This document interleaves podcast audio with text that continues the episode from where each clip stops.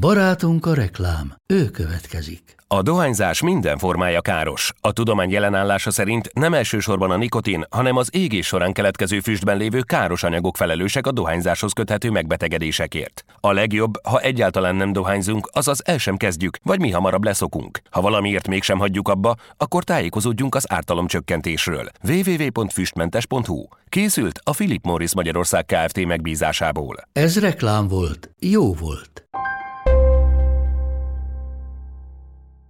Hát valamikor, nem is tudom pontosan, most azért dátumokban lehet, hogy néha kicsit bajban vagyok, de valamikor 2000-es évek elején ugye bejött a Premier League közvetítés Magyarországra, és én azért akkoriban úgy nőttem fel, hogy néztem minden hétfőn volt gyakorlatilag minden top bajnokságnak egy összefoglalója, és hát nekem az Arsenal miatt, meg, meg úgy gyakorlatilag az egész közeg miatt a Premier League maradt meg, úgyhogy nekem azért egy óriási álom volt már 20 éve, hogyha valamikor lehetőség adódik rá, akkor szeretnék Premier League-et közvetíteni.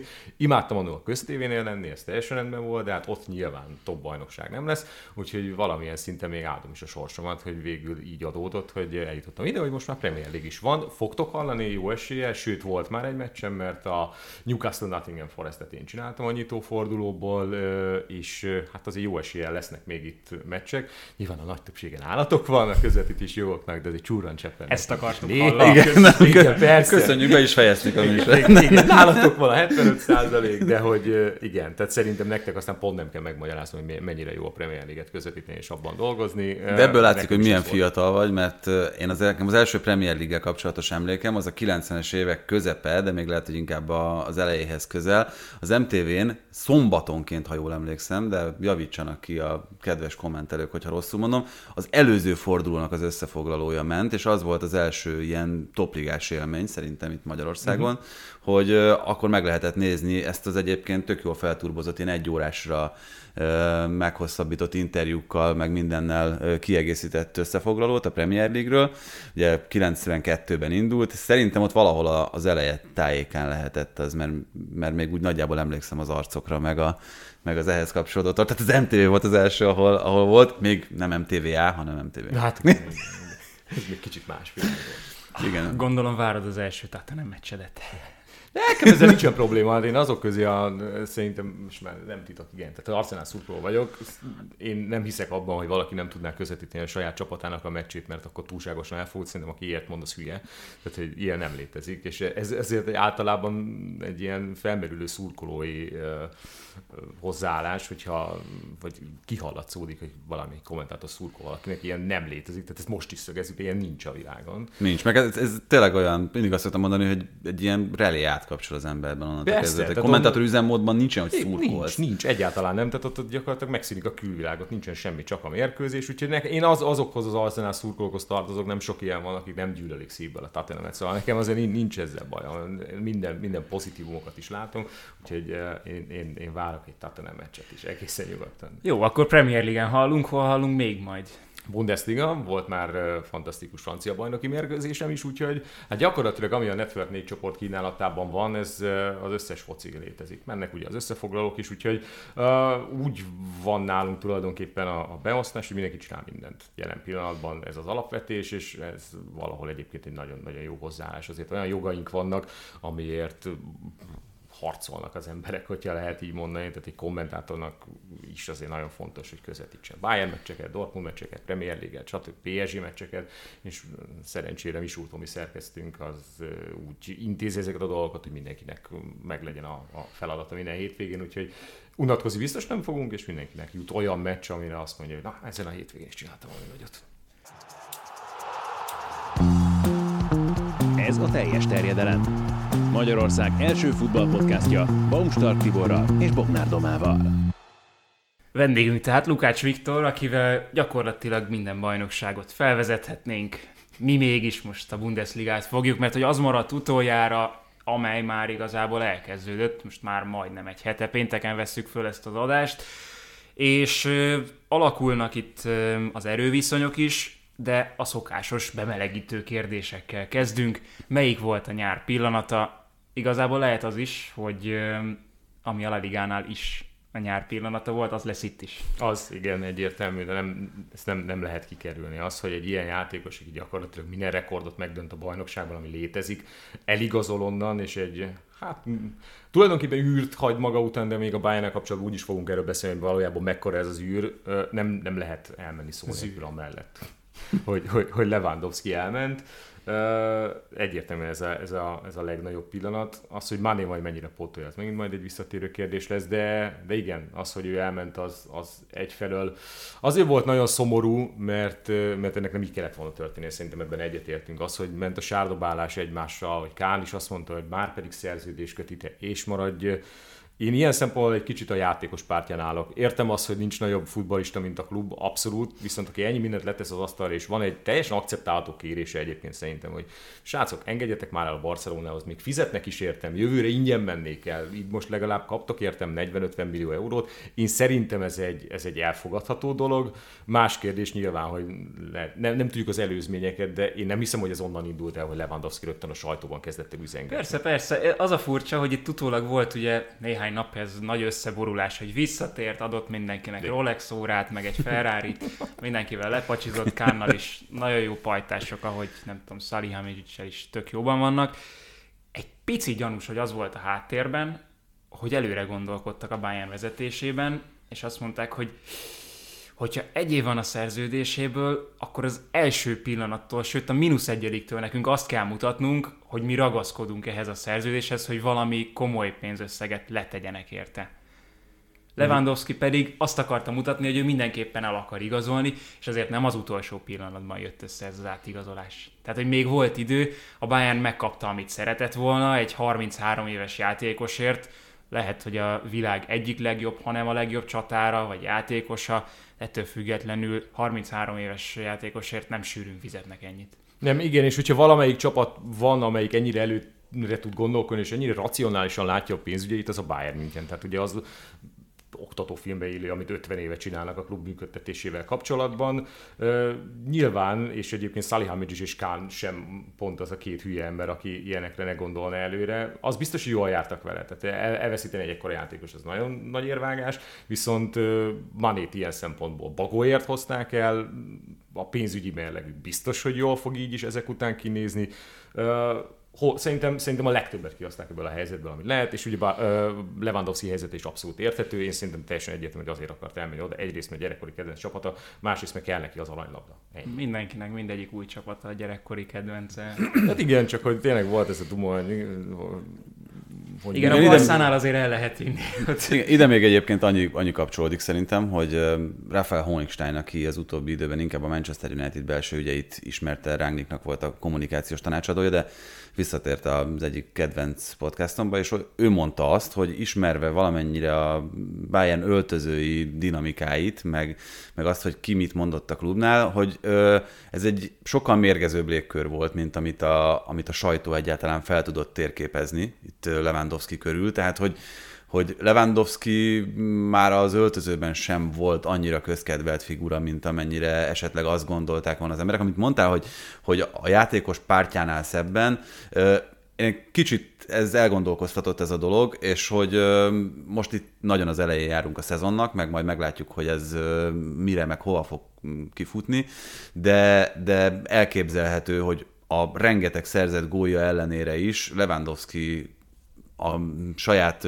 központúságával már a, a Bayernnél inkább akadályt jelentett Nagelsmannnak, mint, mint amennyire segítséget tényleg hozzátéve, hogy az egyébként káprázatos számok mellett. Egyébként nálam is, én gondolkoztam rajta, hogy Lewandowski-t mondjam el a nyár pillanatának. Nekem egy egészen más pillanat az, ami, ami a nyár pillanata, és ez Allernek a diagnózisa és az utána érkező reakciók, hogy, hogy az egész futballvilág ugye hererákot diagnosztizáltak a Dortmund frissen leigazolt csatáránál, és hogy az egész futballvilág ö, milyen másodpercek alatt háttérbe tette azt, hogy akkor ú, mi lesz a Dortmundnál, meg akkor most ezt hogyan oldják meg ezt a problémát, hanem, hanem mindenki arra koncentrált, hogy, hogy Sebastian minél előbbi felépülést és, és hajrá, és ez mindig olyan, hát lehet, hogy túl patetikus, amit mondok, de ez, ez mindig, mindig olyan, olyan nagyon jó érzéssel tölti az ember szívét, hogyha, hogyha egyébként ebben az előzleti világban kivétel nélkül minden embernek az a reakciója, hogy itt most semmi más nem számít, csak az, hogy egészséges legyen a játékos. Pillanatra, amikor azt mondtad, hogy ez egész futballvilág, és hogy Herrerák, ugye nekem meg az jutott eszembe Hallerrel kapcsolatban rögtön, amikor ez kiderült, hogy mostanában nagyon sok ilyen eset volt, amikor kiderült egy futballistáról, hogy Herrerákja van. Tehát, hogy ez, ez, ez, ez, egyre többször fordul elő, és uh, szerencsére egyelőre azért jók voltak ezek a végkimenetelek, és személy szerint meg szerintem mindenki azt gondolja, hogy, hogy Hallernél is ez lesz a helyzet, és térjen vissza minél hamarabb, de tényleg ez, ez a legfontosabb, hogy senkit nem érdekel az, hogy mikor fog legközelebb pályára lépni. Tehát azok voltak talán a legutolsó hírek vele kapcsolatban, hogy, hogy jó hány hónap múlva fog visszatérni, inkább az, hogy átesette már a műtétel, hogy akkor rossz, rossz indulatú, vagy jó indulatú. Amikor kiderült, hogy rossz indulatú, akkor sem az volt a vezető hír, hogy nem tudom, most öt hónapot fog kihagyni. Így van, erről, az, hogy, erről az, nem is olvashattál sem. Nem, az, hogy, hogy akkor gyakorlatilag innentől kezdve mi a következő fázis, üzent a kórházból, hogy rendben vagyok, nem tudom, és ez, ez a legfontosabb, és most tényleg senkit nem érdekel, hogy, hogy most akkor karácsony után, mert azt hiszem az lesz belőle, tehát hogy ősszel már nem fog játszani, csak térjen vissza ez Így van. Más jellegű sérülése volt, van Florian Wirtznek, de én őt írtam föl, mint nyár legfontosabb pillanat. Hát elsősorban azért, hogy nem mindig ugyanazokat mondja mindenki, de, de nálam ez nagyon jövőben mutató, és ö, szerintem fontosabb még talán a Lewandowski féle történéseknél is, hogy Enkunku júniusban 2026-ig, Wirtz pedig 2027-ig hosszabbított, és ö, nagyon örülök, amikor azt látom, hogy egy játékos tovább húzza egy csapatnál, mint ahogyan már az átigazolási ö, pókok, vagy hogy, hogy mondják ezt, ahogy szeretnék látni. Hát Tehát, az Enkunku esetében már... igaz, Wirtznél azért a sérülés szerintem ezt erősen befolyásolja ezt a, ezt a szenáriót. Azt szerintem amúgy is maradt volna. De, de 27 azért az tehát az nem az, hogy, hogy számítok arra, még, hogy... Még 20 millió euró. Nagyjából, igen. Pénz, szerintem ennek pénzügyi oka van egyértelműen. És egy kicsit egyébként Bellingham is illik még szerintem ebbe a történetbe, igaz, hogy nem szerződés hosszabbítással, de az, hogy ő is maradt még egy évet a Dortmundnál, holott azért simán Premier League csapatoknál lenne a helye, de nem, ő maradt még egy évig, úgyhogy szerintem ebbe a történetbe pontosan illeszkedik ő is. Majd kiderül, még lehet, hogy elviszik. Nem hiszem, nem. Nagy, nagyon meglepődnék rajta, hogy elvinnék. Ki lesz az első menesztet edző? Hú, itt több, több, több opció van, és végignézem az egész listát, és, és megnézni. Tehát, hogy Ugye van hasonlóság a tavaly és az idei szezon között abban a szempontból, hogy megint hét edzőt Össze, változtattak. Igen. igen, csak tavaly ugye az élcsapatoknál, most pont az élcsapatoknál nem. Ez pedig azt vetíti előre, hogy, hogy azért itt nagy szenvedések lehetnek az új edzőkkel a gyengébb csapatoknál. Ha mégis kellene választanom egyet, én Sandro Schwarzot mondanám, mert, mert nekem még mindig nem, nem tiszta ez a projekt. Beszélgettünk Bórok Tom, Tomival a szezon előtt. Én, én csak miatt nem mondom őt. De én nagyon kedvelem Tomit, és, és hál' Istennek nagyon jó viszonyban vagyunk többször beszélgettünk, és én miatta én is egy kicsit, kicsit félek, hogy ezt mondom, de, de szerintem ez a, ez a projekt ez nem, nem, nem fog működni. Mi a kapcsolat közöttük? Nem, Schwarz és Tomi között. Hát Tomi, Tomi a másodedzője, igen. Boldog Tomi a másodedzője. Ja, erről lemaradtam, bocsánat. De semmi gond, semmi Igen, szóval ő a másodedzője, és hát ez a Hertha projekt, ez, ez, még, ez még mindig kuka. Most ugye lett egy új klubelnöke a csapatnak, egy törszurkolóból lett nagyon fiatal ember, aki nyilván a klubot tekinti első körben a legfontosabb. De hogy igen, de hogy, már, hogy, elnézést, hogy, igen, ez... tehát hogy a Németország megvan ez a 50 plusz 1 szabály, és akkor milyen fantasztikus, hogy törszurkolóból lehetsz klubelnök, csak hát ez nem feltétlenül jó a racionális működés. Igen, egyébként ugye... A... De annak mondjuk egészen jó kifejlete van egy előre, tehát hogy az, az ott jól működik. Nem bízom a Hertha projektben egyáltalán. Igen, ráadásul úgy, hogy óriási jövésmenés is volt, tehát hogy még azt se lehet mondani, hogy állandóság. Igen, és akkor ugye pont nálatok mondta Tomi, hogy az lenne a fontos, hogy legalább legyen játéka a csapatnak, ami felismerhető.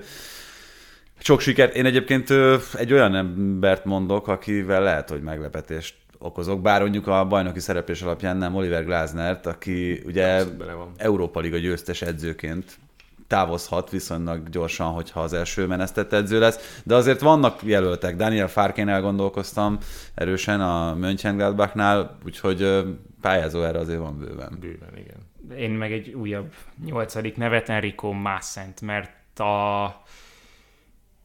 Ki volt, a, aki a Freiburgba átigazolt, csatár, és ő volt kb. a legmeghatározóbb játékos ennek az Augsburgnak, amikor amúgy is tehát mindig ott táncolnak a, a sor végén. Igen, és valahogy bennmaradnak, Hát ők, ők, ők ugye hajlamosak erre minden egyesével, gyakorlatilag, mint a feljutottak a Bundesliga, azt mondja, hogy ősszel borzasztó szarok. Tehát na, nagyon gyengék. Ott a karácsonyi szünet környékén ott tartanak, hogy szinte mindig kieső helyen voltak, de legalább osztályozós helyen, és valahogy nekik a tavaszi szezon mindig jobban sikerül. Én csak ezért nem, nem mondtam volna Szent, mert mert hogy ott, ott megvan a türelem ilyenkor. Tehát, hogy attól, mert, mert nagyon rosszul fog kezdő, kezdődni a szezon, az ott nem újdonság, úgyhogy szerintem abból a szempontból nem kapkodnának.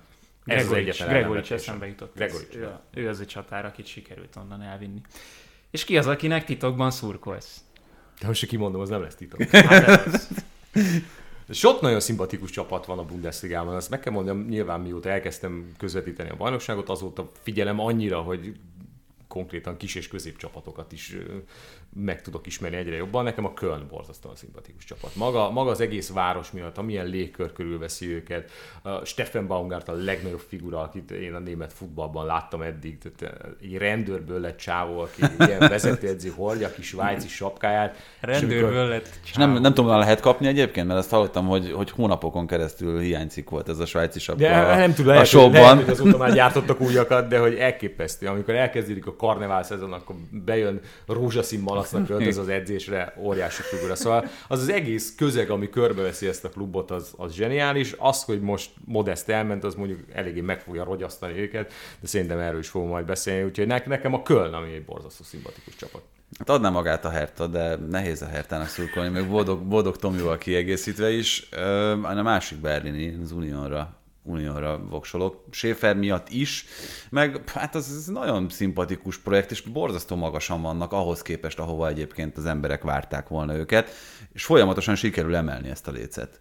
Évről évre. Most azt gondolom egyébként, hogy ezen nem feltétlenül sikerül majd még tovább, tehát hogy az azért nincsen benne racionálisan, hogy... Top 4 nincs. Igen, tehát hogy mondjuk Európa Liga után még, még egyet előre lépnek, de az, hogy ott vannak és az előző évi konferencialiga szereplés után most, most egy Európa Liga menetelésre állítják össze a keretüket, hát az, az teljesen szürreális. Elharagudj Tibi, de ott az 5., 6., 7. helyen végzők közül az Unión, ha nem az Unión, akkor a Freiburg fog előrelépni, vagy ja. a Köln?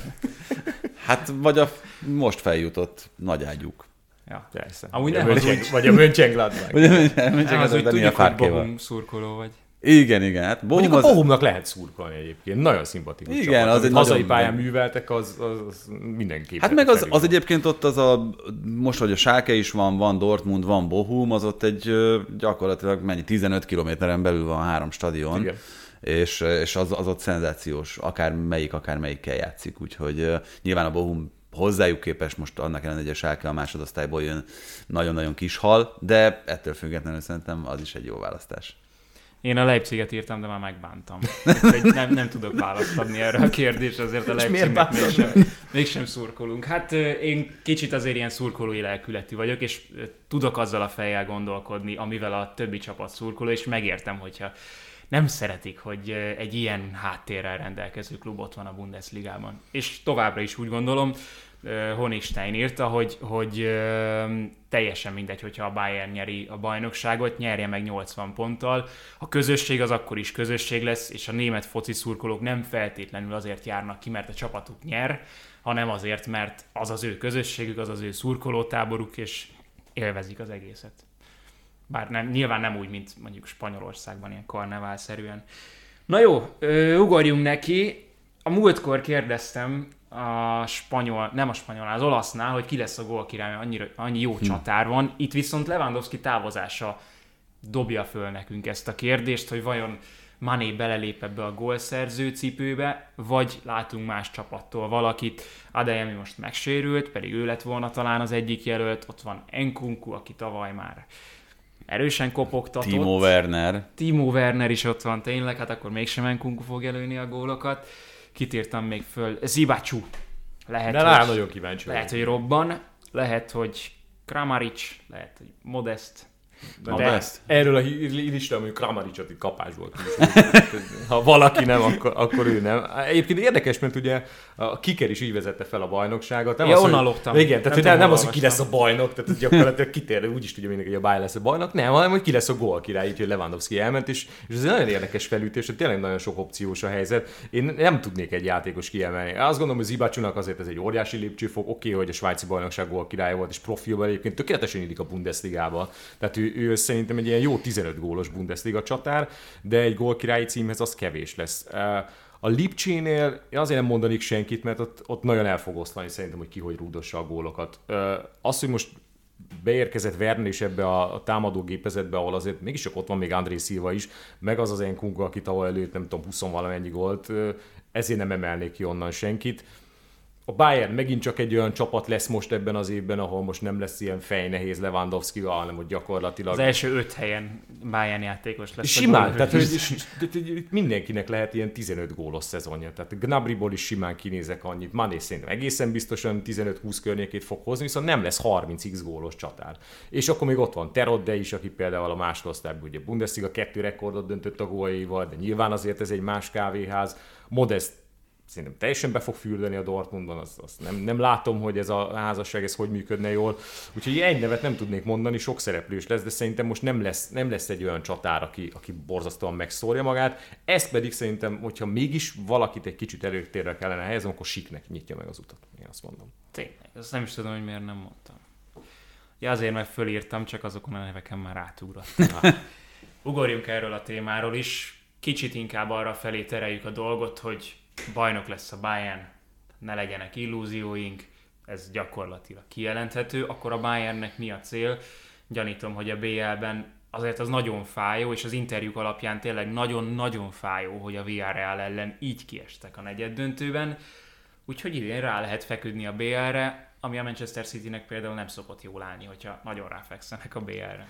Hát Érdekes egyébként, mert másfél hónappal ezelőtt volt egy fogadásom a M4 kiváló szerkesztője Bodnár Botival, amikor az, az volt a fogadás tétje, hogy akkor most kinyeri meg a bajnokságot. És azt mertem mondani akkor, hogy szerintem, hogyha valamikor, akkor a Dortmund most el tudja kapni a bayern Csak hát akkor még nem volt alerbetegsége, akkor még nem érkezett Delikt a Bayernhez, aki szerintem nagy fogás. Úgyhogy én akkor azt gondoltam, hogy itt a Dortmund hozhat valamit, már csak azért is, mert a tavalyi szezonnak a nagy része a sérülésekre ment rá, és idén szerintem ezzel nem lesz akkora probléma, de most már egyértelmű szerintem, hogy a Bayern ezt, ezt be fogja húzni, úgyhogy igen, marad a BL, és ugye az előző szezonban a Villarrealos kudarcot még arra se tudták ráfogni, hogy nincs Lewandowski, mert ugye az előző évben úgy estek ki a PSG ellen, hogy pont akkor volt sérült Lewandowski, és akkor mindenki azt mondja, jó, hát csak azért estünk ki, mert akkor nem volt Leva, és tavaly nem tudtak miben takarózni, és Hát ez, ez volt, ami végül meghatározta úgy összességében Nagelsmann szezonját is, tehát hogy senki nem volt optimista a folytatást illetően, vagy legalábbis nem annyira, mint amennyire kellene, mert hogy a BL-ben egy nem túl nehéznek ígérkező feladatot sem tudtak megugrani. Nyilván azt kell mondani, hogy a bajnokok ligája megnyerése náluk a legfontosabb, de szerintem most most nagyobb esélyük van, mint tavaly. Tehát egyrészt az első éve volt Nagelsmannnak, betanuló volt, másrészt, ahogy Tibi már te is utaltál rá, ez igazán, ami neki jó, hogy Lewandowski elment, és nem kell egy klasszikus középcsatára játszania, hanem ö, olyan támadási variációi és opciói vannak, amik ö, hát tavaly Lewandowski nem voltak meg, és ö, például a Superkupa mérkőzés volt olyan, ahol a tavalyi szezonban nagyjából az volt a helyzet, hogy a támadásoknak nagyjából az egyharmada ment középen. A Superkupa meccsen már ez közel a fele volt, egészen egyszerűen azért, mert Máné sokkal jobban belépett az akciók felvezetésébe, félpályához lépett vissza labdákért, sokkal megjátszható volt, és egy, ezzel kiszámíthatatlan lett a Bayern támadójátéka. Ez a BL-ben is nagyon sokra vihet. Ez hát- egyik sarokpont, tehát a, a kiesésnél ugye, ö, ahogy Honigsteinnél olvastam, az volt az egyik indok vagy kifogás, hogy, hogy túlságosan egyértelmű lett addigra a bajnokság, és emellett pont akkor kezdett el próbálkozni Nagelsmann egy 3-4-3-mal, mert hogy Alfonso davis kellett igazából a leginkább meg ott a bal oldallal mókolni, mert a 4-2-3-1, ami egyébként korábban jól működött, az ott valahogy tarthatatlanná vált, és abban is egy kicsit, mint hogyha elbizonytalanodtak volna a játékosok. Most idén se 4-2-3-1, se 3-4-3, hanem 4-2-2-2, amit eddig lát, vagy hát az első két meccsen láttunk, Gnabrival és Manéval elől, és mögöttük ugye Zanénak kellene játszani a bal oldalon, de Muziala annyira jól játszik, hogy egyelőre a két meccsen kiszoríthatatlan. Nem vagyok ebben biztos egyébként, hogy a négy védős fog szavazni hosszú távon. Azért a Lipcsénél is nyilván a három belső védős rendszert erőltette, és így, hogy Deliktet megszerezték, én, én abszolút látok ebben potenciált hogy Lucas Hernándezzel, Upamecanoval és Deliktel legyen egy hármas belső védő. Alfonso Davisnek szerintem... Hát vagy akár Pavárral jobb Vagy Pavárral, igen. Pavár is csak, igen, igen, csak Pavár azért kicsit nagyobb rizikófaktor. Meg egyébként a jobboldali szárnyvédő poszton abszolút túlterített például a Bayern, van négy játékosuk is, azt hiszem. Tehát, hogy, hogy ez, ez tudna működni, de ehhez kellett Delikt, mert egyébként meg azt hiszem rajtuk kívül, tehát ezen a három, három játékoson kívül egyetlen egy klasszikus középhátvédjük van, a Nianzú, aki ugye 20 esztendős, és azért túl sok rutinja még nincsen, és, és azért az egy foghíjas poszt volt náluk a középhátvéd, de így tud három védőzni szerintem. Csak uh, nyilván Deliktnek sem ez a az a játékforma, amit a leginkább ismer, tehát őt, őt erre még át kellene állítani. Upamecano nagyon jól ismerő, ezt tudná játszani, neki ez nem lenne probléma, ehhez, ehhez idő kell, de szerintem tudnának így játszani, és nagyon elkanyarodtam. Mi volt a kérdés? hát ez, hogy, hogy mi lesz belőle egyébként ezt a három, tehát a 4-2-2-2 az első két meccsen, de már Nagelsmann mondta a nyáron, hogy a 3-5-2 is egy ilyen alternatíva. Hát ja, Mánéval az a jó, hogy így most tényleg lett egy csomó verziója, amit elől tud játszani, tehát nem kell ahhoz ragaszkodni, mm. hogy mhm. Lewandowski egy fix pont elől, hanem simán tud játszani három csatárral is, ahol Mané gyakorlatilag bárhova ki tud mozogni, úgyhogy ez, ez, egy, ez egy óriási segítség a Bayernnek. Az biztos, hogy hogy összességében Nagelsmann ennek az egész Lewandowski távozásnak, Mané érkezésének biztos, hogy csak örülni tud, mert, mert így nincs lekorlátozva az, az amit, amit ő elképzelne. Sőt, hát gyakorlatilag minden játékos olyan, hogy 8 poszton játszható, de ezért is érdekes számomra ez a Zané Musiala kérdés, mert hogy Zani az szinte egyértelmű volt, hogy a, hogy a bal oldalon fog és fog játszani, és erre jött Musiala, és nagyon-nagyon jól játszott az első két meccsen Úgyhogy Nagelsmannnál simán előfordulhat, hogy Sané kiszorul a kezdőcsapatban. Elő, elő, persze, sőt, hát még az is benne van a pakliban, hogy Sané elmegy, tehát hogy azért vele kapcsolatban is pedzegetik, hogy Premier League top 6 csapatok. Hát, a Manchester United ide hozták most Igen. legutóbb hírbe konkrétan. Egyébként én azt gondolom, hogy itt ennek a szezonnak nem is az a legfőbb kérdése itt a bajnoki cím elkönyvelése mellett, hogy a bajnokok ligájában mi lesz, bár ugye a végeredmény tekintve talán Hanem, ez... hogy a kupában? Hát igen, hogy a német kupában meddig jut vajon a Bayern. Nem, már nem, mennyire, mennyire sikerül Nagelsmannosítani ezt a, ezt a Bayern-t ebben az évben, mert az előzőben azért azt szerintem nagyjából kijelenthető, hogy nem. Nem, nem, az flick volt egyértelmű, azt, azt kellett továbbvinni. És, és akkor innentől kezdve szerintem ez újabb kérdéseket vet föl, hogy ha sikerül Nagelsmannosítani, nem tudom, hogy nem fogom többet mondani ezt a hülye szót, szóval, akkor annak, annak mi a plafonja? Mert, mert ezt láttuk, hogy Lipsében mi volt a plafonja, láttuk, hogy Hoffenheimben mi volt a plafonja, azért egy Bayernnél, hogyha ez tényleg működő rendszer lesz, akkor innentől kezdve már lehet azon morfondírozni, hogy ez nemzetközi szinten hova vezethet, mire elég, mert hogy edzői hozzáadott érték lesz, az egészen biztos.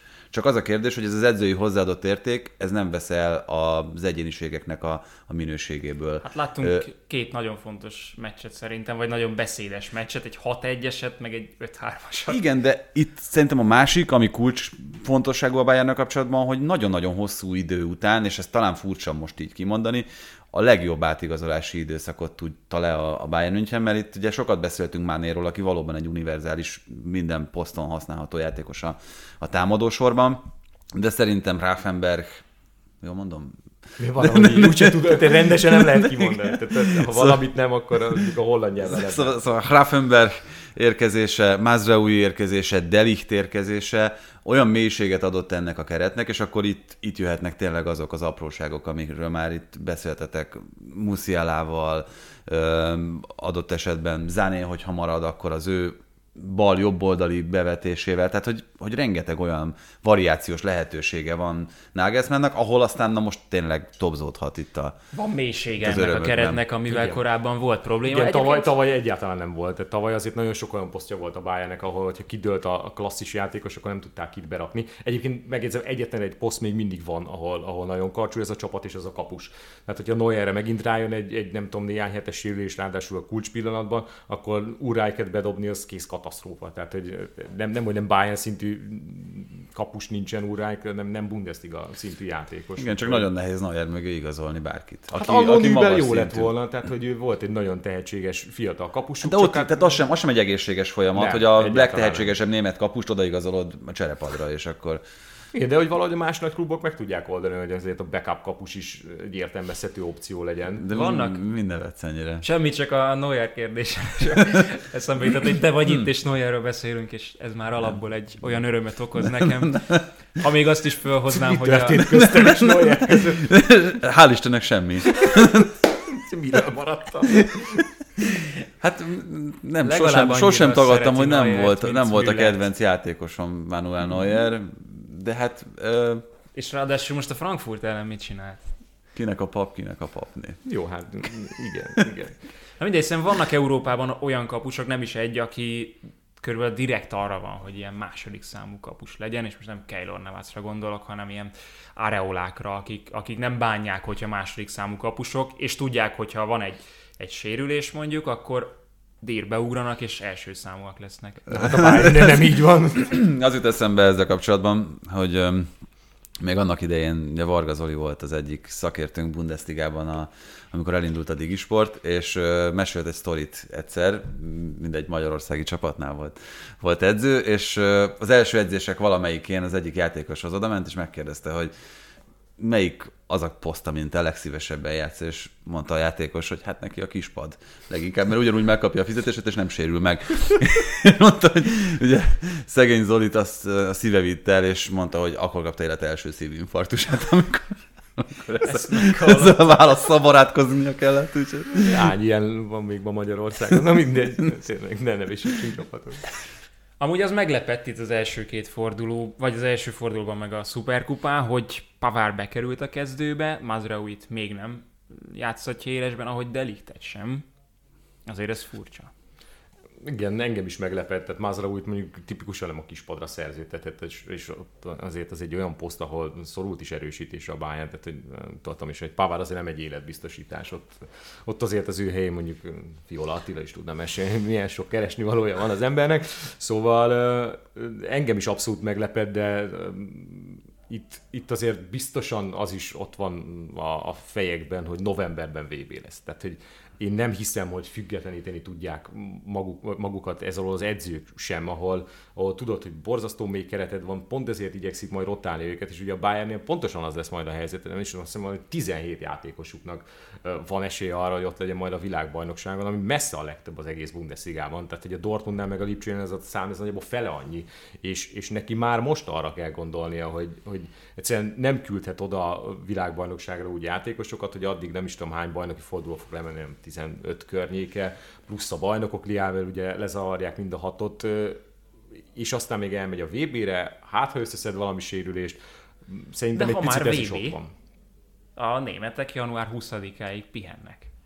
Azért az elsőre itt tök korrektül hangzik, meg a németeknél ugye amúgy is picit hosszabb szünet szokott lenni talán. Hát, ugye a négyel kevesebb az forduló azért az sokat számít. Igen, de az a vicc, hogy a tavalyi szezonban például, amikor nem volt világbajnokság, akkor hamarabb kezdtek. Tehát egy, nem is tudom, hogy tizenvalahanyadikán volt most 2022-ben az első bajnoki forduló, úgyhogy engem is meglepett az, hogy, hogy ehhez képest mennyire kitolják, de, de ez meg inkább arról szól, hogy hogy a, hogy a német vezetők is felfogták azt, hogy, hogy itt ez egy olyan faktor az év közbeni világbajnokság, ami talán sokkal sérülés veszélyesebb a játékosokra nézésük nem akarnak kockáztatni, hanem akkor inkább az lesz, hogy akkor adnak neki plusz három hetet, hogy visszarázódjanak a hétköznapi munkába. A Premier League-nek nem szóltak erről. Nem, sőt a francia bajnokságnak sem, mert hogy ott is azt hiszem 28-án már forduló van a Ligönben. Elképesztő. Spanyoloknál is ugye. Egyébként van még egy dolog szerintem, ami nagyon fontos, és ez nem csak a Bayernre hat ki, hanem az összes nagy csapatra, de a Bayernre azért jobban, mint az összes többire, mert van egy nyomás Nagelsmannon, amiről szerintem kevesen, meg keveset beszéltek eddig.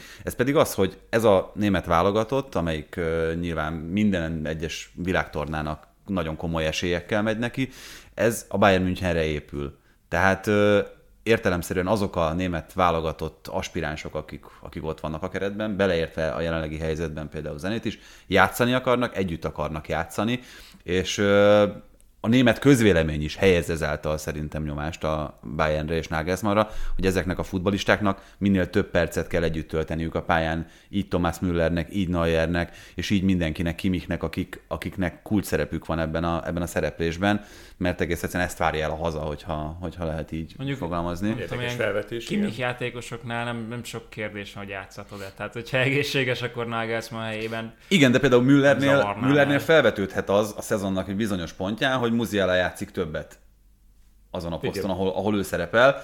Ami egyébként szintén mondjuk a német válogatott érdekét szolgálhatja adott esetben, de valószínűleg a német válogatottban mind a kettejükre nagyon nagy szükség lesz gondolom én, úgyhogy akár ennek is lehet jelentőség. Ilyen szempontból mondjuk pont kellemetlen, hogy most német vezetőedzője a Bayernnek, tehát mondjuk egy Guardiola nyilván sokkal kevésbé érdekelni ez a történet, Igen. és abszolút nem foglalkozna vele, hogy mi fontos a német válogatottnak, de hogyha jól belegondolok, így, hogy a bajnokok ligája csoportköréből teljesen minden milyen kvartetbe fog kerülni a Bayern, úgy gyakorlatnak kell lenni a továbbjutásnak. Az őszi szezonban megint csak, hogyha nem velük kezdődik majd a tabella, amikor elmennek a VB-re, az is már meglepetés lenne. Tehát ilyen szempontból tényleg járhat ez Nagelsmann fejében. Hát csak... Hát meg, bocsánat, Conte mondta azt, és ezt idéztem már az angol bevezetőben, hogy ez az az év, amikor ugye még senki nem tapasztalt ilyet, hogy télen van világbajnokság, amikor a szezon kezdetén sokkal nehezebb lesz elégedetten tartani az öltözőt, mint bármikor korábban. Mert mindenkiben ott fog dolgozni a frusztráció, hogy én játszani akarok. Tehát, hogy főleg mindenki bevásárolt a nagy csapatok közül, legyen bőkeretünk, nagyon sok meccs lesz, nagyon sok sorozat, nagyon sűrű, nagyon hirtelen kell játszani, úgyhogy vannak a 30 meg 32 fős keretek, amikből lesz 10-12 olyan elégedetlen játékos, aki játszani szeretne, mert különben nem fognak kivinni novemberben a világbajnokságra. Tehát szerintem ez egy nagyon, nagyon érdekes, meg egy nagyon-nagyon ilyen vékony mesdje, amin végig kell most egyensúlyozni az edzőknek egész, egész ősszel. Hát igen, hogyha valahol ez óriási probléma lesz, az tényleg a Bayern, mert tehát ugye a kispadra nem fog odaférni olyan játékos, aki potenciális válogatott kerettag. Tehát Igen, és jelen pillanatban ez a helyzet. Pont Doma azt mondta, hogy és van, van egy másik ötös, hogy játszhatod őt, és akkor elmegy a VB-re. Úgyhogy akkor, akkor meg nem örülsz neki, hogy akkor meg kifacsarják, mint a citromot. Hát igen, nem tudom, hogy ebben, ebben hogy lehet normálisan egyensúlyozni. Pláne Nagelsmannnál, aki nyilván nem titkolt célja az, hogy előbb vagy utóbb a német válogatott szövetségi kapitánya is lesz majd ő, és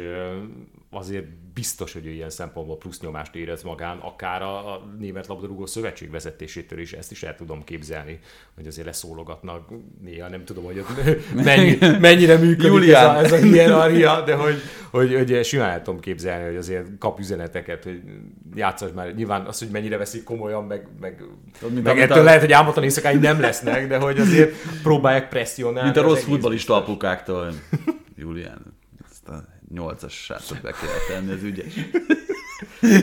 Igen, azért, de ebből a szempontból viszont meg tényleg az a jó, hogy, hogy tudja arra fogni, hogy ennyi mérkőzésünk van, mindenki megkapja majd a maga lehetőségét, meg azt fogja nekik mondani, hogy jó van, azért nem játszottak annyit, mert nehogy megsérülj előtte, és majd pont ezért fogsz a legjobb formában odaérkezni, szóval el lehet ezt ütni nagyon szépen, és elvileg azért Nagelsmann egészen jó kapcsolatot tud kialakítani a játékosokkal, feltéve, hogyha nem idősebb nálam, mint Neuer, vagy már kicsit de, de szerintem ő azt, ezt egészen normálisan fogja tudni kezelni. Fú, milyen izgalmas lenne, hogyha Zané nem játszana a Bayernben, és a válogatottban meg pont fordítva lenne, hogy ott ő játszik. Meg. Hát ez simán benne van. Kipihent. Egyébként. A Dortmundnak volt egy 8 pontos hátránya tavaly, de nem úgy tűnik, mintha ez idén csökkenne, sőt inkább most úgy állunk, hogy nőni fog a két csapat között. Bence, a szerkesztőnk, most már azért remélem ismeritek, küldött egy videót, egy tifós videót, amit érdemes volt megnézni, arról szólt, hogy a Dortmund cserben hagyja a Bundesligát azáltal, hogy nem képes egy több éves tervel előállni, amivel egyszer-egyszer legalább megelőzhetné a bayern és az a 80 pont, amivel ők Klopp alatt mondjuk bajnokok lettek, vagy Fávr alatt egyszer sikerült, és majdnem bajnokok lettek. Szóval az a 80 pont az, az most már egyszer sem jön össze. Mennyire értesz ezzel egyet? Mennyire lehet a Dortmundot hibáztatni azért, mert hogy a Bayern ilyen jó? Ebben a videóban volt egy másik zseniális megközelítése ennek a történetnek, és én lehet, hogy inkább ebbe kapaszkodnék, hogy volt az a, az a fantasztikus kis ábra, hogy a Bayern Münchennek milyen bevételei vannak és mennyi pénzből gazdálkodik, és a, és a Dortmundnál mi ez a helyzet. És aki esetleg nem látta volna a videót, de majd belinkeljük, belin, belinkelitek, úgyhogy előjáróban annyit, hogy, hogy azért akkora a különbség a két csapat költségvetése között, mint Angliában a Manchester City és az Everton között. Tehát, hogy azért ez, ez egy borzasztóan érdekes és hogy az everton nem várod el, hogy bajnok mm. legyen, mert akkor átidalhatatlan különbség van pénzügyileg, hogy azt nem lehet. Nyilván ennek a látszata ez teljesen más, mert azért a Dortmund is igazol olyan játékosokat, akik, hát azt nem mondom, hogy világsztárok, de hogy potenciális világklasszis játékosok. Adeyemi szerintem pontosan ebbe a körbe illik. Schlotterbeck a német foci egyik legnagyobb középhátvéd reménysége, Züle már bizonyított, úgyhogy itt azért vannak nagyon jó igazolások, pláne, hogy egyébként most a minden igazok több pénzt költöttek el, mint ami bevételük volt abból, hogy eladták Hollandot ilyen szempontból még kicsit negatív is a mérleg. Szóval az a látszat, hogy a Dortmund egy nagy klub, és tud igazolni, és a bajnokok ligájában is legalább a csoportból tovább mennek, holott egyébként meg nagy különbség van a két csapat között. Tehát, hogy, hogy túl nagy ez ahhoz, hogy, hogy ezt nagyon könnyű lehetne ledolgozni. Ebből, ebből a szempontból pedig érdekes az a felvetés valóban, hogy akkor meg legyen egy olyan terv, akkor ragaszkodjunk valakihez, aki végig tudja vinni, de hát ezek szerint nem találják azt az edzőt. Tehát szerintem a legnagyobb problémája ennek, hogy, hogy hirtelen impulzusok alapján választanak egy vezetőedzőt, nem pedig egy, egy hosszasan előkészített kutatómunka után böknek rá, hogy na akkor ez a csapathoz, ez az építkezéshez ő a jó. És a tezis esete is pontosan erre rálulkodik, hogy aki tavaly elküldenek, mert, mert á, mégse volt annyira jó, beugrónak, köszi, nyertünk veled egy német kupát, tök fasza. Én nem így érzem ezt, egyébként szerintem ők, ők úgy gondolják, hogy ő nagyon jó volt, csak akkor már megegyeztek uh, Rózéval. Rózéval, Márko Rózéval.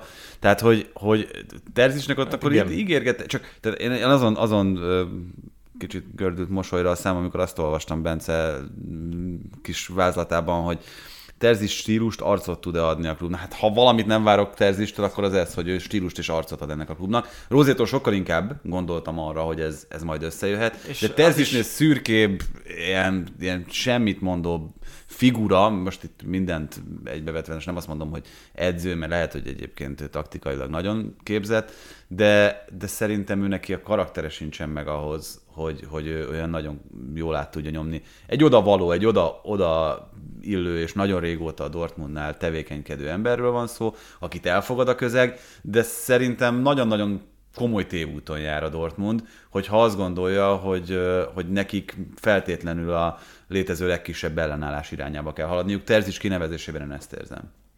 Igen, ugye régebben az működött, amikor kihalázták a Mainz-tól feljött szuperedzőket. Igen, ez, ez, Klopp, Tuchel, ez, ez, Klopp, Tuchel nem, nem, nem azok voltak, akik beállnak a sorba. Terzics az. Igen, de hogy tulajdonképpen Tuchel után ez a folyamat, ez így meg is szakadt. Tehát Abszolút. Azóta Pétes tőgerekkel, meg nem tudom, Ferencváros nagyot alkotott.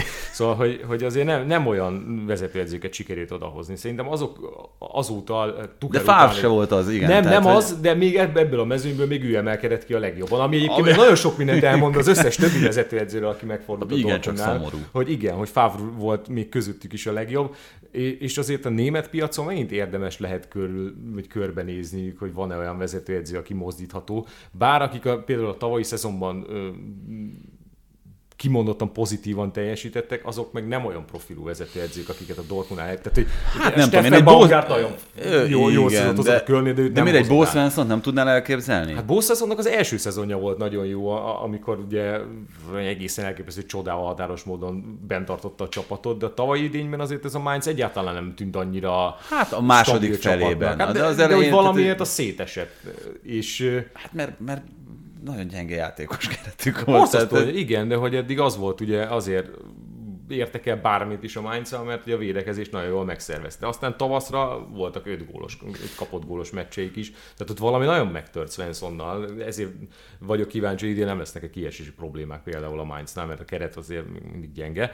Szóval ne, nem igazán látom, hogy ki lehetne az, aki német mezőnyből át tudná venni ezt a Dortmundot, de... Kicsit nyilván... azért érthetetlen számomra ez a Róza menesztés. Tehát, hogy ennyire egyértelmű volt, Igen. hogy őt ki kell rúgni. Mert ő egy olyan edzőnek tűnik, aki nem egy évben gondolkodik, hanem... Nem, de valószínűleg ő egyszer nem tudta elfogadtatni magát a klubnál. Tehát én e- ezért mondom azt, hogy itt a Dortmundnál egy olyan döntést hoztak Róze menesztésével, Terzics újbóli kinevezésével, hogy, hogy na legyen akkor mindenki elégedett, nyugodjon meg mindenki, és akkor őt, őt... Én egyébként, tehát most nyilván nem olyan edzőkről van szó, akik már, már valami hatalmasat bizonyítottak, de Bo Svensson-t, Sebastian Höneszt például sokkal igen, könnyebben el tudom képzelni. volna, igen, aki, aki, akire azt mondom, hogy oké, okay, benne, benne az Tehát, ö, Csak akkor igen, úgy kellene megágyazni. Hiány vagyunk egyébként a, a, a klub szintű tehetségeknek most a német edzői fronton. De, de... Klopp se úgy ment oda, hogy megváltotta a világot egyből. Úgy kell megágyazni akkor ezeknek az edzőváltásoknak, hogy Hát itt a hosszú távú koncepció. Ez egy hosszú beszéltünk. távú projekt, lassan mondom, hogy mindenki megértse a szurkolók közül is, ne várjatok csodát az első évben.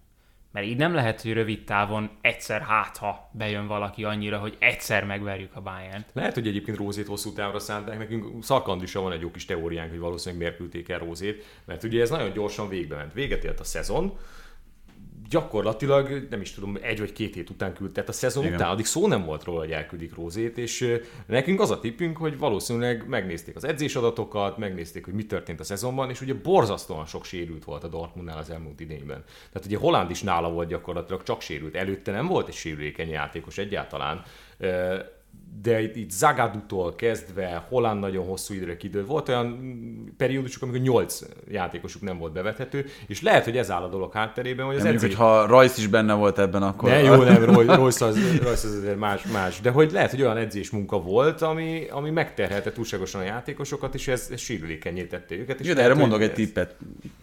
Alkalmazhatok egy új erőléti edzőt. Vagy, vagy komplet orvos is távot, mint az az. Igen. De, de hogy tényleg nagyon árulkodó volt az, Jó, hogy, be, hogy, hogy volt egy ilyen szezonvégi egyeztetés, megnézték, hogy mi történt, és utána mondták azt, hogy akkor viszontlátásra. Tehát ott valaminek történnie kellett. Nem fogadták el Róza beszámolóját. Igen. Mert azt mondta, hogy kell neki 150 millió euró, és akkor jó. Beszéljünk a konkrétumokról, mert azért mégiscsak beszédes az, hogy Emre Can volt a legtöbbet használt középhátvéd Akanji mellett ebben az elmúlt szezonban. Most sikerült leigazolni Zülét és Slotterbecket, azért ez minőségi előrelépés. Óriási, tűnik, földön, óriási, vízen, levegőben. Óriási előrelépés, igen. Azért Slotterbeck a, a fejpárbajait nem is tudom, 70 akárhány százalékban nyerte meg, de ami a legnagyobb ö, erénye neki, az, hogy a labdaszerző képessége milyen. Nagyon azt hittem azt mondod, hogy ballábas. Nem, azt, hogy nagyon jól olvassa a játékot, mm-hmm. borzasztó jól olvassa, és nem is tudom, a labdaszerzésekben ő volt talán a tavaly Bundesliga a legjobb játékosa. Emellé kapott egy olyan zűlét, aki borzasztóan labda biztos, ráadásul ahhoz képest, hogy milyen fizikai adottságokkal rendelkezik. Egyáltalán nem lassú játékos, úgyhogy ez a belső védőpáros nagyon-nagyon jól néz ki, kiegészítve ugye Hummelsnek a rutinjával, úgyhogy ha... Ez egyébként a, a hármas hátul? Igen, bár mondjuk nem tudom, a legtöbb felvezetővel, amivel találkoztam itt a Dortmund kapcsán, nagyjából ez volt a, a, a központ, hogy ugye Hummels marad, ő borzasztó rutinos, és kapott maga mellé két ilyen játékost, úgyhogy szerintem nagyjából ez az alapvetés, és hogyha tényleg valahol erősítése szorult a Dortmund, akkor az a középhátvéd volt. Úgyhogy én ezért voltam annó optimista, amikor, tehát ugye nagyon-nagyon hamar megoldották ezt a Züle és Slotterbeck transfert is, tehát a tavaszi idényben fix volt, hogy ők jönni fognak és e, e, ettől voltam én is optimistább a következő idénre nézve, hogy, hogy itt azért tényleg lehet előrelépni. Nem is tudom, hogy 45 gólt kaptak tavaly, ami borzasztóan sok egy papíron bajnoki címért küzdő csapatnál. Ebben, ebben egészen biztosan elő fognak lépni. Támadásban is előre próbáltak lépni, de így azért borzasztó nehéz. Tudjuk, mi történt Allerrel, most Adayem is sérült, meg bár az nem tűnik annyira komolynak de egy pánik igazolást így be kellett iktatni még Modestel. Hát igen, gyakorlatilag itt ugye olcsó megoldás kellett, mert, mert itt azért 30 millió eurókat dobáltak ki, és ugye például Aller is annyiba került, amit most egyelőre kukázhatnak fél évig, és akkor jött a helyére Modest, aki viszont egyáltalán nem értem, hogy ebbe a játékrendszerben hogy fog illeni. Tehát a Kölnél azért volt fantasztikus megoldás, mert a Kölnek az volt a játéka, vigyük elére a szélre, és rakjuk be középre, valahol majd érkezik Modest, és befejeli. Tehát nem tudom, volt 10 fejes gólja a tavalyi szezonban, de a Dortmund nem látom ezt jönni, hogy majd hogy ez lesz. Tehát egy, egy Bellingham-mel, aki, aki parádésan lát a pályán, és nem tudom, tehát az egyik legjobb játékos a Bundesligában, hogy nem látom, hogy ha ilyen játékosod van, akkor hogy jön az a luxus, hogy te szélölt belőtt labdákkal próbálsz operálni. Szóval... Hát ez lesz a VB-ig, és akkor télen majd visszakölcsönzik mondjuk a Kölnhöz valahova. valahova ez, ez, ilyen, nem tudom, egy ilyen inkább ilyen, annak tűnik, hogy nem működik a játékunk a 70. percben, akkor majd beküldjük Modestet, és elkezdjük belövöldözni a labdákat, és akkor majd hát, ha lesz valami. De nem, nem értem, hogy erre küldjük Pikét középcsatárnak. Zülét. Zülét. Na az nagy kapufa lesz, Modest az biztos nagy kapufa lesz. A Leipzig végre nyert egy trófeát, a német kupát behúzták az elmúlt szezonban, maradt Enkunku, ez nagy pozitívum, és érkezett vissza Werner is. Üm, valahol a Dortmund előtt látjuk őket, vagy maradnak ott a harmadik, negyedik helyért folytatott versenyben. A kereterőséget figyelembe véve szerintem már megelőzik a Dortmundot. Tehát az, hogy milyen, milyen mélysége van ennek a keretnek, az, az brutális. Főleg, főleg ugye a támadósorban. Tehát onnan gyakorlatilag változás nincsen, pluszban igen. Tehát most gyakorlatilag úgy állnak, hogy van előre ugye André Szilvájuk, van uh, Wernerük, és akkor van még egy Enkunku, Szoboszlai, Dani Olmo, uh, Forsberg, Forsberg és, és, ilyen játékosokkal. Tehát ezek közül hármat a padra ültetsz és, és ez azért nagyon sokat elmond. Egy kicsit a középpálya közepén érzem őket foghíjasnak, pláne akkor, hogyha Leimer eligazol, mert ugye Tyler Adams elment, ő, ő, ő, volt egy ilyen, hát ő volt a harmadik opció, mert a Campbell-Leimer duo volt az abszolút kezdő, mióta Tedesco van, Ugye próbálkozott ezzel Tedesco, hogy abba a pozícióba visszavonja egy kicsit szoboszlait, ami ugye támadásépítés szempontjából jónak tűnik, viszont azért összességében inkább úgy néz ki, hogy Tedesco oda labdaszerző játékosokat akar, sokkal védekező felfogásúakat, és ez, ez a baj szoboszlaival kapcsolatban, hogy ő most ilyen légüres térben mozog. Tehát ebben a játékrendszerben neki nem feltétlenül van meg az a helye, ahol a legjobban érzi magát. Ha, ha nagyon előre akarja játszatni ott meg jelen pillanatban, egy Enkunkuval kellene versenyezni, aki mondjuk talán még egy picit följebb van, de ha nem is vele, akkor Olmóval, aki, akivel meg a tavaszi szezonban kicsit jobban számoltak. Ettől függetlenül a számai parádésok voltak Dominiknek, szóval nem, nem látom, hogy miért ne játszhatnák őt, de borzasztó erős a konkurencia. Volt itt két slágerigazolás, az egyik Xaver Sláger, a másik uh, Sláger ugye ebből a védekező középpályás pozícióba érkezett, ha esetleg nehogy Isten Leimert a Bayern elvinni. benne van a pakliban. Nehogy megtörténjen. És David Raum, akit nagyon sokat dicsértünk már az előző szezonban is. Azért az egy nagy szerzemény. Nagy, nagy, igen, mert hogy egyébként Angelino is az esetek nagy többségében egyébként jól nézett ki ott a baloldali szárnyvédő poszton, de, de azért ez egy minőségi ugrás, hogy, hogy Raumot hozták a helyére, sőt, hát gyakorlatilag ez egy ilyen helycsere lett, mert Angelino meg pont a Hoffenheimbe ment, szóval ilyen nagyon szépen ezt megoldották. Az biztos, hogy a óriásit erősödtek, és eleve a szélsővédő pozícióban is megvannak, úgyhogy nem, nem nagyon van gyenge pontja ebben, ennek a Lipcsinek szerintem ebben az idényben. Tavaly az volt a gyenge pontjuk, hogy Jesse Marshall óriási hátrány szedtek össze már össze. Tehát azt De nem tedesz hogy kicsit az a kisé konzervatív megközelítésével? De úgy nézett ki, hogy ez a játék működött. Tehát azért a tavaszi szezonban óriási erőlépés volt. Tehát a Bayern elleni meccs is, amit már ugye vele hoztak le, most nem ez a szuperkupa, hanem még a bajnoki, aminek volt tétje mindenki csapat számára, amikor nem tudom, április elején játszották le. Szóval ott azért egyáltalán nem játszottak alárendelt szerepben, vagy legalábbis nem annyira, mint, mint az korábban megszokható volt Úgyhogy szerintem ez a, ez a Tedesco féle játék, ez illik, mert megvannak hozzá a játékosai. Most ugye még bővebb lett a kerete, én nem látom azt, hogy ennek hol van a, a nagyon nagy gyenge pontja. Szerintem simán lehetnek ebben a szezonban közelebb a Bayernhez, mint például a Dortmundhoz. Tehát így, így ez ezzel a Dahleres Stuttgart meccs ez furcsán jött ki, mert sok helyzetük volt, de nem tudták kihasználni. Lehet, hogy majd Werner ezeket mind belövi, és uh, akkor uh, bajnok esélyes. Sikerült egy kíméletlen befejezőt igazolniuk. Hát, hát jó, volt ő az, vagy nem, akkor sem volt kíméletlen, de mondjuk befejezőnek befejező volt. De hát, na mindegy. Óriási ne beszéljünk volt. arról, ami, Hatalmas. ami Chelsea-ben történt. 60 környékén adták el. Hát valahogy úgy. 20-ért vették vissza, ez zseniális. Mindegy, a lényeg, Meg... hogy nem gyengült a Leipzig, nem, és um, ugyanez a helyzet a Leverkusennel is, amelyik nem egy helyen azt láttam, hogy a második helyre pályázik, vagy második helyre jósolták, mert nem gyengült a csapat, és ez megint csak tehát nagyon nagy pozitívum. Elment Alario. Jó. De. sajnos, sajnos. Elment. Jó, hát Na, ez, ez szegény csávónak három jó meccs volt az előző szezonban, úgyhogy talán el lesznek nélkül. Lesz majd egy téli igazolás, Virc, ha visszatér, és igazoltak még egy Lozek, Lozek? Zsé, szerintem Zsé, de nem vagyok benne biztos. Ö, aki igazából Sik mellett, mögött tud játszani, vagy akár a helyettese is lehet. Szóval itt azért mélyült megint csak a keret úgy, hogy közben nagyon működik ez a tempós elképzelés, ami, ami ennél a Leverkusennél van. Hát náluk a nagy gyenge pont az a védelem, tehát ez hiába van ott tá, tapszoba, akik egyébként alapvetően nem tűnnek rossz közép hátvédeknek, de borzasztóan sok kapott góljuk van. Nyilván annak is köszönhetően, mert kicsit olyan Bognár is felfogásuk van itt a futballal kapcsolatban, hogy csak rúgjunk egyet többet, és, és ez nagyon szépen működött, amikor olyan 5-6 gólokat rúgdostak, de amikor kaptak is ötöt, az már kicsit más. Úgyhogy nekik, nekik itt, itt van, amit még egy kicsit kozmetikázni kell, de náluk az volt volt a tavalyi nagy vízválasztó, amikor egyszer, egyszerre vagy ilyen két hét különbséggel sérült meg Virc, és lesérült Frimpong is, aki a másik legjobb játékosuk volt a, a jobb oldalon, és ott azért nagyon sokan összeomlást jósoltak nekik, hogy ebből azért még a BL helyekről való kis, kicsúszás lesz a vége, és egyáltalán nem ez történt, mert hogy a helyükre beugró játékosok is azt bizonyították, hogy van annyira bő ez a keret, hogy elég volt egy negyedik helyre. Én nem látok egyébként ebben a projektben többet. Tehát, hogy uh-huh. borzasztó jó csapat, de nem, nem látom őket Lipcse és Dortmund szinten. Okosan fejben... kiestek a kupából itt a szezon elején. Szépen csinálták, igen, ez nem kérdés. Lehessen a BL-re, meg a bajnokságra Igen, ugye német kupában sokszor előfordul, hogy harmad-negyed osztályú csapatok itt egészen jól elbóckodnak nyáron.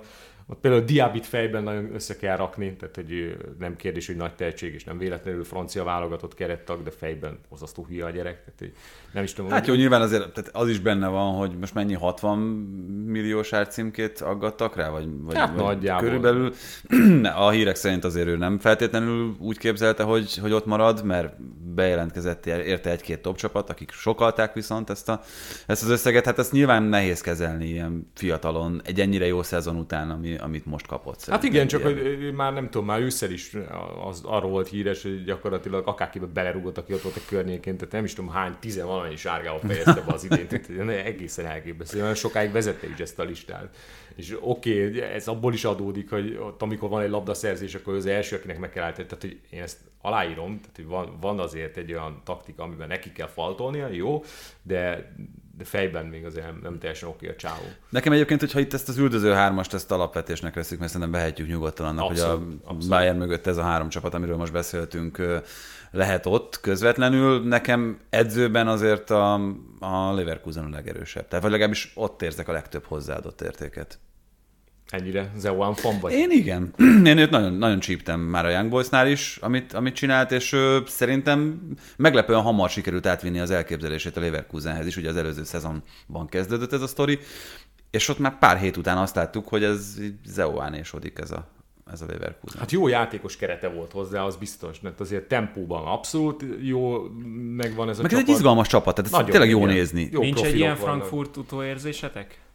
Nincs. Nem feltétlenül.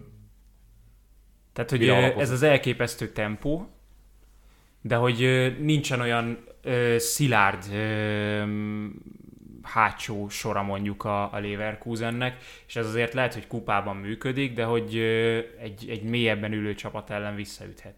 És a Leverkusen kicsúszik idén a négyből. Nekem, a, nekem a Frankfurt inkább kellemetlen, kellemetlen stílusú, mint szép és látványos focit játszó. A, a Leverkusen viszont, viszont egy, egy sokkal offenzívebb, szerintem jobban kimunkált támadójátékkal bíró. Hát igen, gyakorlatilag négy támadó profilú játékos abszolút, és a két, széles, két számvédővel megtámogatva. És nem a bal szélső irányító múlik minden. Hm. Mint a Frankfurtnál. Igen. A távozó bal szélső bejelentették már? Hát nem még, hogyha jól tudom, de szerintem ez Befogom, órák kérdése. Here we go. és akkor a Leverkusen mögött négy, vagy három olyan csapat, amelyiknél nem csak három igazából, ne így nézzük, ugye mondtam nektek ezt az Union, Freiburg és Köln, hogy van előrelépés, de gyakorlatilag itt az első négy mögött olyan, mint hogyha, és ezt nem, nem is tudom, hol olvastam, hogy mintha a csapatok a kiesés veszélyétől kezdve az európai kupáig bárhol végezhetnének. Tökéletes. De ide, meg. Igen, de ide kéne becsúszni egyébként a Frankfurtnak, normál esetben szerintem, tehát jó, most nyilván Kostics távozása az, az, az szintén egy meghatározó dolog, tehát ha, ha ő most nem lesz, akkor nem tudom, hogy őt kivel sikerül pótolni támadásban, kreativitásban, potenciálban, mindenben, amit, amit ő hozott az elmúlt években. Ide kéne becsúszni a Mönchengladbachnak. Ha mondjuk a, a Mainz kifog egy jó szelet, mint ahogy ezt megtette tavasszal, vagy bocsánat, ősszel, akkor, akkor ők ide érkezhetnek. A Wolfsburg is olyan, akinek abszolút van. van esély az Európai Kupa szereplése, de itt gyakorlatilag 5-től 18-ig bárki lehet bármi. Azért most nincs két annyira borzasztóan gyenge csapat, mint a tavalyi szezonban volt. Tehát tavaly gyakorlatilag a fürtöt a szezon előtt megmondtad, hogy ki fog esni, a Bielefeldet meg szeptemberben. Tehát, hogy azok annyira lefelé lógtak ki ebből a mezőnyből, hogy egy-két feltámadástól eltekintve nagyon gyenge csapatok voltak. Idén azzal, hogy a Sáke és a Werder jutott fel, ez egy sokkal-sokkal masszívabb mezőny lett, és most az egy dolog, hogy a Bohum játékos kerete a leggyengébb, de aki látta a tavalyi Bohum hazai meccseket, az pontosan tudja, hogy uh, például akkor helyett ott van a Bayern elleni 4-2, szóval hogy egyáltalán nem az a csapat, akire azt mondod, hogy ő, ő, ő biztosan ki fog esni. Lehet, hogy mondjuk a tavalyi szezonjuk ennyire jól sikerült, lényeg a lényeg, nem nagyon van különbség ott a csapatok között. Az tény és való, hogy tavaly azért a Freiburg meneteléséhez, az Union Berlin jó teljesítményhez, és pláne a Köln hetedik helyéhez óriási szerencse is kellett. Tehát az, hogy egyszerre legyen ennyire rossz a Gladbach és a Wolfsburg, az, az szinte példátlan és ez idén nem biztos, hogy meg fog valósulni. Próbáljunk meg akkor x hogy ki az, aki a felsőházban fog végezni, mert hm. azért nem véletlenül írta az európai kupaindulók közé Bence a Freiburgot. Tehát azért nehéz elképzelni azt, hogy ez a szilárd elképzeléssel működő csapat, ez hirtelen olyan összeomlást produkáljon, hogy akár csak a 14. 15. hely környékig lecsúszson. Neked a Freiburg játékos sem indokolja azt, hogy ők, ők lecsúszanak. Tehát egy nagyon-nagyon masszív focit játszó olyan csapat, ahol mindenki halálpontosan tudja azt, hogy mi a dolga, hova kell helyezkedni védekezésben, támadásban. Szerintem... Ráadásul Ginter visszatért ugye egy már világbajnok, és még lehet, hogy VB résztvevő játékos. Igen, és nekik az a nagyon nagy előnyük, hogy nagyjából minden posztra két hasonló képességű hm. játékosuk van. Ugye ennek volt hát a nem feltétlenül kedvezményezetje Sallai a tavalyi őszi szezonban, hiszen akkor Sádét játszották helyette, ami valamilyen szinten érthető volt, hiszen egy saját nevelésű német játékos volt. Viszont Demirovics most elment. Demirovics elment, igen, de ettől függetlenül azért támadó potenciál még mindig jók. Sáde még mindig csak 20 éves, és lehet, hogy megint az lesz, hogy őt ősszel többet fogják játszatni. Azért Grifo pontrugásai borzasztóan veszélyesek, az egyik legnagyobb fegyver ugye a Freiburgnak a, a pontrugásokból való játék, és ezt ezért egyik napról a másikra nem felejtik el. Úgyhogy igen, első felébe abszolút oda várom őket, de ugye a tavalyi szezonban sokáig még a BL-ért is mentek, meg ugye kupa döntőznek, én ezt azért nem látom megismétlődni, de, de csalódás Még lenne, hogyha nem lennének az első kilencben mondjuk. Tehát az, az, az azért csalódás. Hát ha itt megyünk tovább, Union Berlin, Gladbach, gyengülők, azt hiszem, hogy a Gladbachnál a legegyértelműbb ez a hát nálam az Unionnál azért Avoniinek a, a távozása, aki egy óriási találmány volt. Viszont, az, tehát az, ö, most megint csak egy fordulót láttunk, de Zivácsú nagyon bevált. Igen, tehát hogy alapból én sem látom annyira ezt az Avoni faktort nagyon döntőnek. Az tény is való, hogy, hogy, hogy a játék ráépült már csak abból a szempontból is, hogy nem is tudom, azt hiszem 8-9 gólt lőtt úgy, hogy a védők közé kiugratták őt, és az a profil ez neki nagyon-nagyon jól áll, de Zibácsú szerintem ezt át tudja venni, és ami az igazán nagy erőssége az Unión Berlinnek ugye az a középpálya, ahol megint érkezett három új játékos. Schäfer vetétársainak. Igen, igen, abszolút, tehát hogy onnan elment egy, de jött három plusz, és mondjuk Schäfer meg az üdítő kivétel ebből a nagy közegben, hogy az Unión Berlin inkább a tapasztaltabb, hát azt, azt hiszem nekik is a legnagyobb az átlag életkoruk az egész bajnokságot figyelembe véve, de ott ilyen 28-30-as játékosok vannak, és ott van Schäfer 23 évével, úgyhogy ő hosszú távon jó lesz. Szóval én nem látom, hogy annyira gyengültek volna. Lehet, hogy a Gladbachnál Emboló távozása az nagyobb érvágás. És Ginteri hasonló, Ginter? és odahozták Fárkét, akit ismerünk a Premier League-ből, de nekem az volt a legmeglepőbb, most tudtam meg, hogy januárban, tehát 22 januárjában ő a Krasnodarhoz ment edzőnek. Igen, de hogy gyakorlatilag ott volt, volt meccsed? Fú, azt nem, nem is láttam, nem de, hogy, de hogy el kellett ugye onnan jönni. Igen. Igen. Azért ez szerintem beszédes, hogy ő egy Krasnodar ajánlatot elfogadott, és utána most a Gladbachhoz tér vissza. Hát az is egy érdekes, ugye, hogy nem, nem ő az egyetlen, akit Oroszországból sikerült Ja, lehalászni, mert Svárc is így van. igen. Svárc is nagyon hasonló módon onnan jött, tehát annyi, hogy ugye Daniel Fárkénak csak abból tudunk kiindulni, amit a, amit a Noricnál láthattunk tőle, mert ugye őt Dortmund másodedzőként Igen. vitték oda, ha jól emlékszem. Az a vonal elvileg, amit itt beszéltünk, hogy, hogy elképzelhet, hogy ő kellett volna a Dortmundhoz, mert, mert ugye ő még azt képviselte, amit Klopp meg Tuchel, Igen. gyakorlatilag.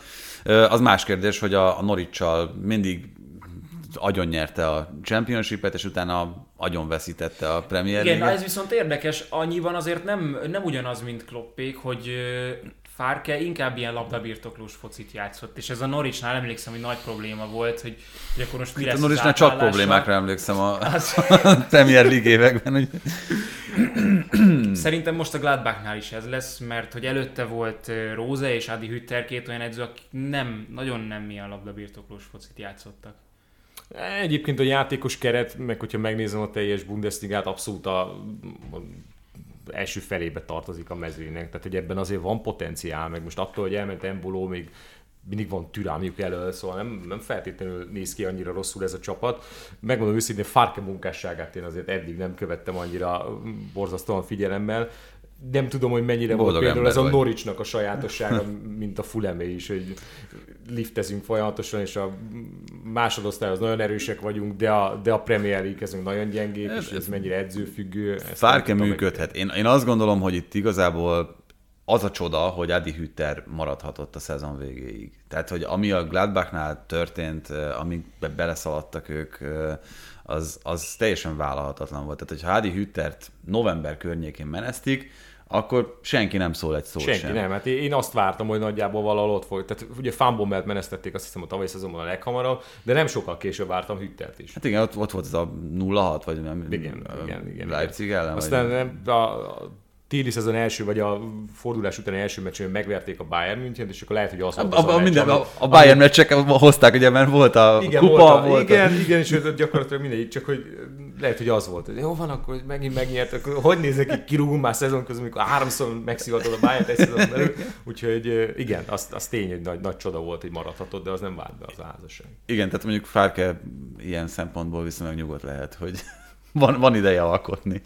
Hát csak lehet, hogy még egyszer nem lépnek úgy abba a folyót. Ha megint látják, hogy ennyire gyenge a csapat, akkor viszont nem biztos, hogy még egyszer hagyják az egész. Meg ennél, ennél sokkal több volt szerintem ebben a Gladbachban, Igen, abszolút. mint ami, ami kijött az előző szezonban. Abszolút. Ne- Nekem, nekem ilyen nagyon egy kapta fa a Wolfsburggal egyébként. Tehát, eh, Hát ott is egy edzőt kéne találni. igen, És tehát a aztán- tavalyi szezonban nagyon jól sikerült. Tehát a Kófeld? aztán Kófeldel is fantasztikusan belenyúltak ezekbe a csodálatos edzőkbe.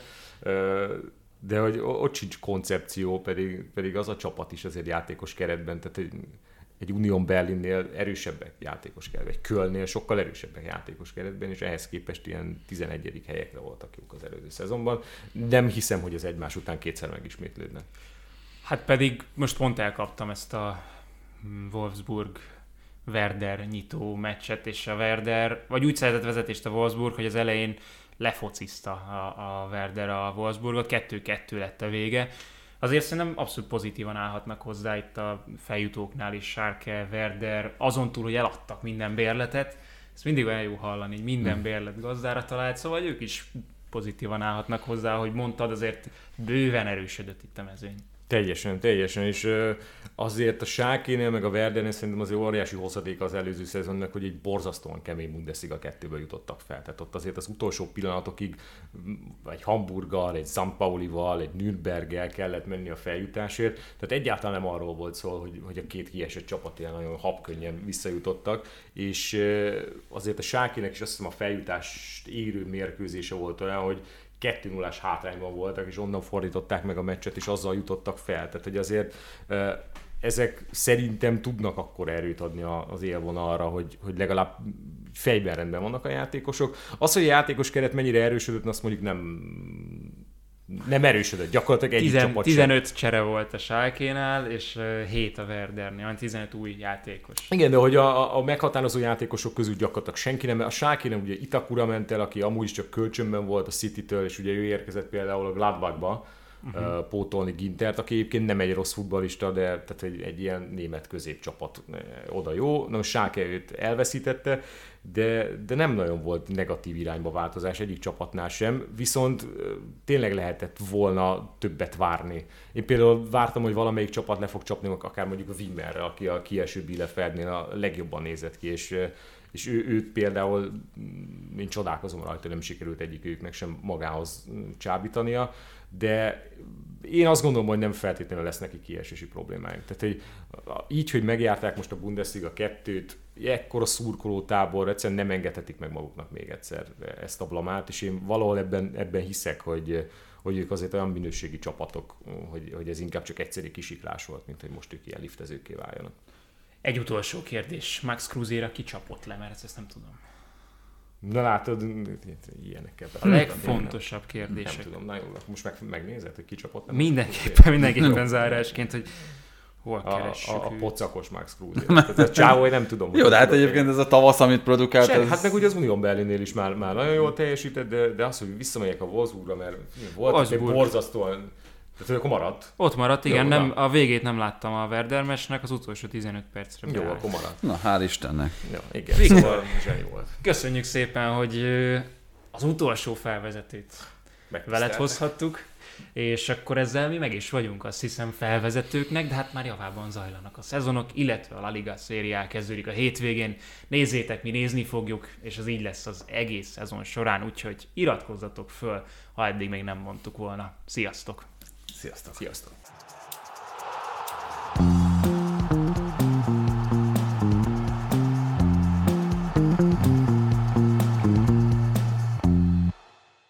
Ha más podcastekre is kíváncsi vagy, hallgassd meg a Béton műsor ajánlóját. El tudod képzelni, hogy a podcastet, amit éppen most hallgattál, fél év múlva már a mesterséges intelligencia generálja? Mi sem. De ha érdekel, eljött már a gépek lázadása. Hallgass bele az Embertelen podcastbe. Orsós Lajos vagyok, a műsor házigazdája. Egyelőre még élőben. Egyelőre. Fedezzük fel együtt, hogyan ismerkedik, randizik, mesél és vitatkozik Betty és Péter, két teljesen mesterséges intelligencia. Lajos, a podcast címét mond még egyszer, Léci. Oké. Okay. Embertelen podcast. Ez a műsor a Béton közösség tagja.